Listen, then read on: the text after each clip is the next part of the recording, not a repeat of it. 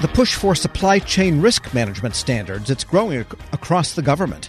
You've probably heard about the Defense Department's Cybersecurity Maturity Model Certification Program. Those are under review.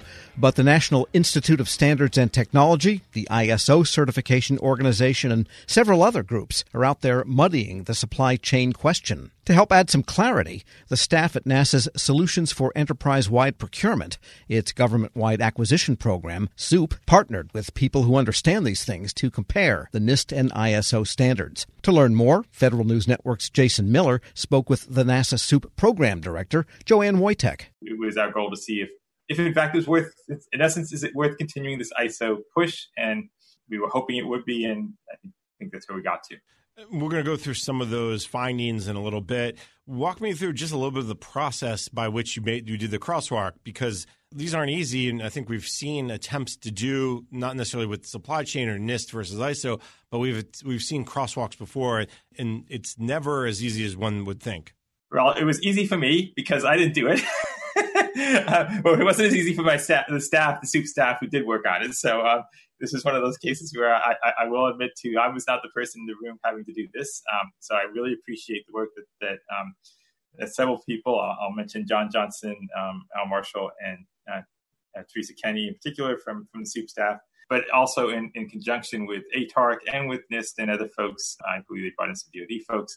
It wasn't just a, we're going to go out and in a, in a room by ourselves and look at this, but bringing in some of the experts, going through what, what different things mean, working on understanding it uh, really well in terms of, of what the structures are and the frameworks. And, and the goal was not to, well, we're going to make sure that these fit.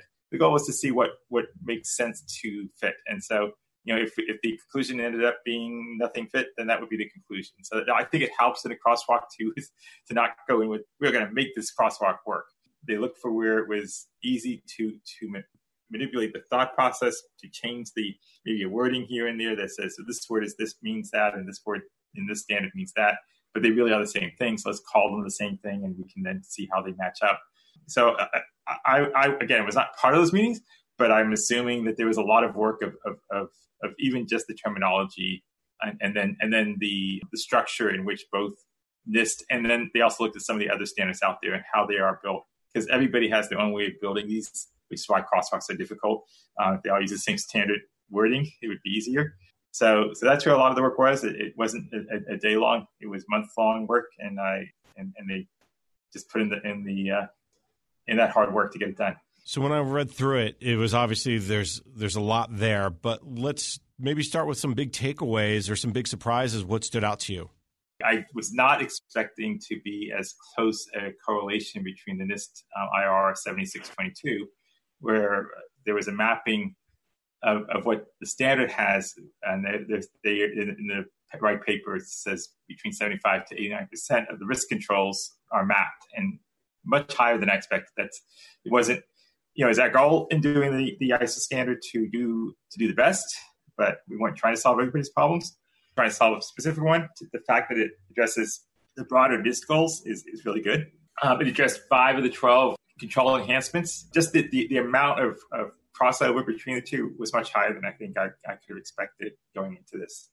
Um, I would have expected to be more, well, it, it fits these two out of twelve, and these two are very specific to, you know, counterfeit, or these two are for tainting. Um, but I think it speaks well to both standards that there's a lot of overlap. When you talk about control enhancements, and, and I think you said, and correct me if I'm wrong, seventy-five to eighty percent of the risk controls maps to each other. Did, did I hear that right? Um, well, I think it's that the mapping is that the that seventy-five percent of the I S O standards map to a NIST standard. I, I, it's not doesn't it doesn't go the other direction. Um, there's much more than NIST standard. So uh, when I, you know, because it's covering all of the supply chain, not just counterfeit, tainting, and, and and so it's not going to be as much the other direction. The fact that this The standard is covering those two key areas so broadly in a way that matches what NIST wants to match in those areas is, is very enlightening. So that's something that maybe was a pleasant surprise. Obviously, there, there was. Is there a takeaway for you from this? I mean, the fact that O T T S and the I S O standard matches with NIST, what does that mean for SOOP? What does that mean for the, the contractors or, or, and, and SOOP's customers? What, what's your takeaway? Because once you got this done, now what? Like, what does this mean for you? Right. There are two well, two things that are, again, are happening. One is just happiness. you know, we had put in some uh, quite a bit of effort into working with Open Group and, and this I S O standard, and um, and we felt that that there was that it was something worth pursuing. But as you know, with any standard, if you don't have a customer who wants it, industry is not going to try to you know uh, certify themselves if nobody wants to be certified. You know, who cares? Why spend the money?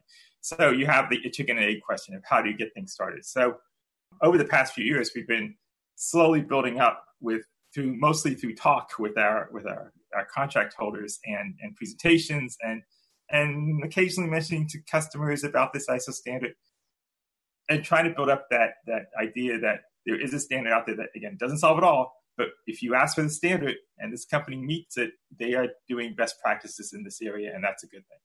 So my initial goal was to get to a point where I could actually have a website about it. And that happened a few years back. There were enough companies that was that were registered and certified on Soup that we could put up a site. My next goal was to get enough that it would make sense for us to tell our customers, this is a this is something you might want to consider, maybe not a gate, not a you, you do not get an order, but maybe as a best you know, best practice, if you meet, we'll take we'll take that into consideration deciding who gets an order.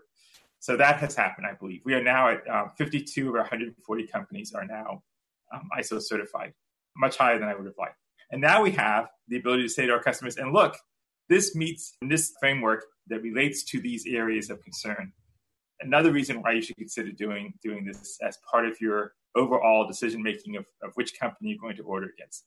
And, and by doing that, again, if you start putting it in as a, as a requirement, then the companies will be motivated to get certified, to make sure that they are following those practices, and that will improve the, the supply chain. So that's one hundred percent our goal, is to get to that point of, of making this a standard that our that companies are looking to certify against, to make sure that they're doing the best they can to in this area. The other part of this is, and more more direct, is is having this conversation I'm having with you. We are having a, a, a forum on October twentieth. We plan an all-day forum about supply chain. So it, it, it helps pique the interest of, and, and the understanding of what Soup can provide to the world of supply chain and how we can bring other people into that discussion. So using it as a leverage, just knowing that, that we know something a little more can help us leverage that to improve that discussion and communication. I want to go back to one thing. So fifty-two of one hundred companies are have met this I S O certification. That's obviously getting to a tipping point where it's becoming more and more important. Are customers, people who come to Soup, agencies who come to Soup, asking for the I S O? Are they starting to understand it? What are you seeing from your agency partners and customers? It hasn't reached a major step yet. We have heard of, of actually a non-Soup situation that, that included the, the standard. Um, and so we'll take, the, you know, I'll, I'll take that one too. It doesn't have to be just Soup. We've also improved our tool set to make it easier to ask for different certifications and different information and, and indicate whether or not they meet it or not. So our next step is to is to build upon this momentum. And the fifty-two, that that that that number has only recently been reached. So we're now at that point now looking at how do we more educate our customers on this. And again, this this white paper and the information, we can leverage that to say to say to our customers, okay, why don't you start considering asking for this standard? And see, especially if they come back and say, what are you doing for supply chain? Well, here's the way out of it. We've been doing that a little bit. But I would say the next year, we're going to really push that at, at the level that I had hoped for, wasn't sure we would get to, but, but now we have. So um, so don't have a lot yet happening, but I think it's going to really build um, momentum going forward. And of course, you know, it's a, only four years away, Soup six. You can expect that if things continue this way, that would be a big part of, of, of our strategy there too. Joanne Wojtek is Program Director for NASA Soup, speaking with Federal News Network's Jason Miller. Check out Jason's story at federal news network dot com. Hello, and welcome to the Lessons in Leadership podcast. I am your host, Shane Canfield, C E O of W E P A. Today, I'm thrilled to be joined by Vice Admiral Cutler Dawson. Cutler has had an incredible career serving our country for thirty-five years in the Navy, where he attained the rank of Vice Admiral. During his service, he had numerous assignments afloat and ashore, including Commander, Second Fleet, Striking Fleet Atlantic, and in Washington at the Pentagon and on Capitol Hill, where he was the Navy's Chief of Legislative Affairs. Immediately following his retirement from active duty in two thousand four, he became the president and C E O of Navy Federal Credit Union, the world's largest credit union, where he served for fourteen years. Under his leadership, Navy Federal grew from two million to eight million members. Phenomenal. Cutler, welcome and thanks for joining me. Thank you, Shane. You've had a fascinating career across both military and the private sector. Can you tell us a little bit more about your background and your professional journey? Well, I started out at the Naval Academy where I graduated in nineteen seventy and then, as you mentioned, spent thirty-five years in the Navy um, with uh, six actual actual uh, afloat commands. Uh, the first one was when I was twenty-seven years old. Uh, I didn't know enough to be scared of anything, and it was uh, probably one of the highlights of my career. Um, and then after I retired after thirty-five years, I went to uh, work at Navy Federal Credit Union as the C E O, where I spent my next fourteen years. Um, I'm I'm currently retired and enjoying life, and um, it's been a great run for me. How would you describe your leadership style, and how's that developed over the years? My style has been quite con- consistent. Um, I believe, and I learned this in the Navy, that you have to go to the deck plates uh, to see what is going on. And you have to learn what your people do and how they do it so you can help them to be better at it and more efficient and more productive. Um, it's um, something that you need to do all the time. Um, I remember I used to tell folks that um, you don't want to retreat to your cabin. And what I mean by that is um, the longer you're in a position, the less you think you have to get out and about. But that should be the opposite. You should get out and about more because people change, situations change, and you've got to figure out a way to get to them and find out what they're doing and where, what you can do to help them. Uh, I. We'll talk a little bit more about your book, but I read it um, From Sea to the C-Suite. Fantastic read. You talk about the deck plates in that um, as well. I would encourage everyone to get a copy of this and read some more detail about going to the deck plates. Cutler, who was the most impactful leader in your life, and what quality did you admire about them? I had numerous while I was in the Navy, but uh, the quality that, that I enjoyed the most was the leaders that got to know me as an individual, and that they cared about me, and I could tell that they cared about me. And they were not only my leaders, but they were my mentors.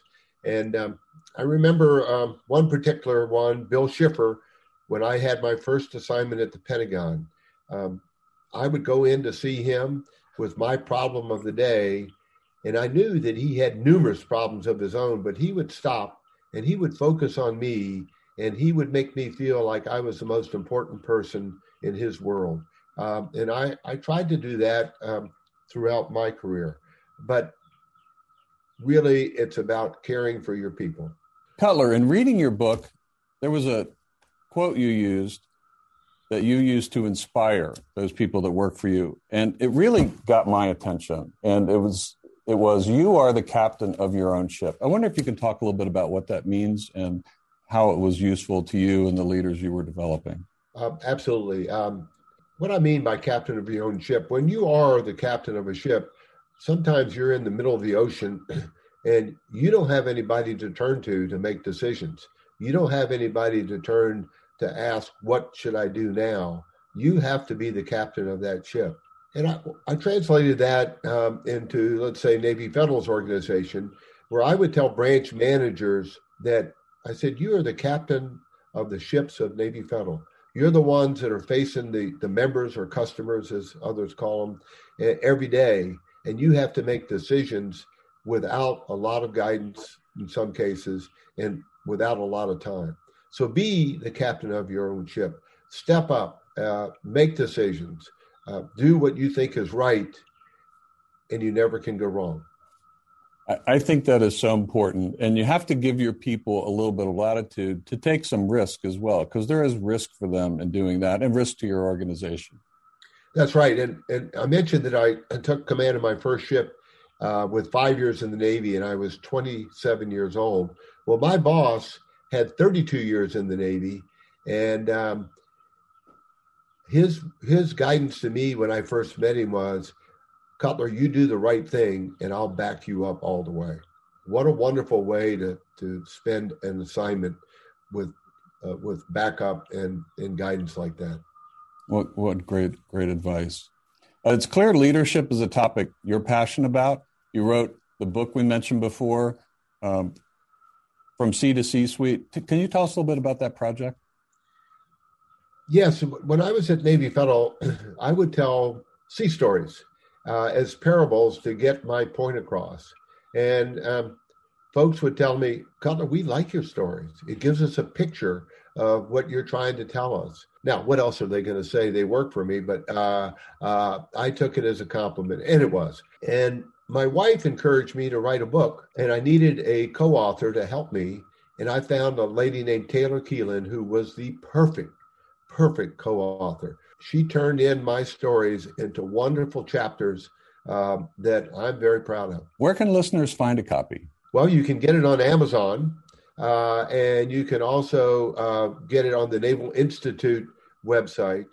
Uh, and I might add that um, any proceeds from the book, Navy Federal uses uh, to give to charity. Fantastic.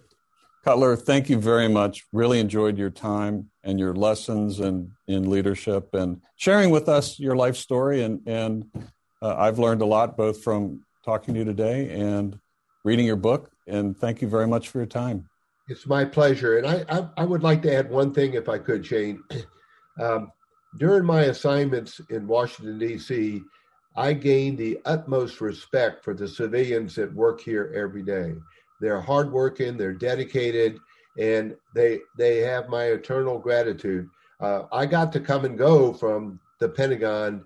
They stayed every day and worked in Washington when I got to go out and um, enjoy being at sea. Perfect. Thank you. Yeah, we, WAPO serves civilian federal employees, but your comment is well taken because the interaction between the two is is continuous, it's nonstop, and it's critical. So uh, the career civil servants, as well as career military, uh, our country would not be where it is today without them. I totally agree. And, and I can tell you from the U S Navy standpoint, Uh, we couldn't operate like we do without them being the backbone of what we do. Thank you very much for your time today, Cutler. And to everyone listening to Lessons in Leadership podcast, we'll see you next time. Grab a thirty-day free trial of LiveXLive Plus, and you'll get unlimited skips, commercial-free music, and all of the podcasts and live streaming events you can handle. Visit live x live dot com slash podcast one to learn more and start your free trial.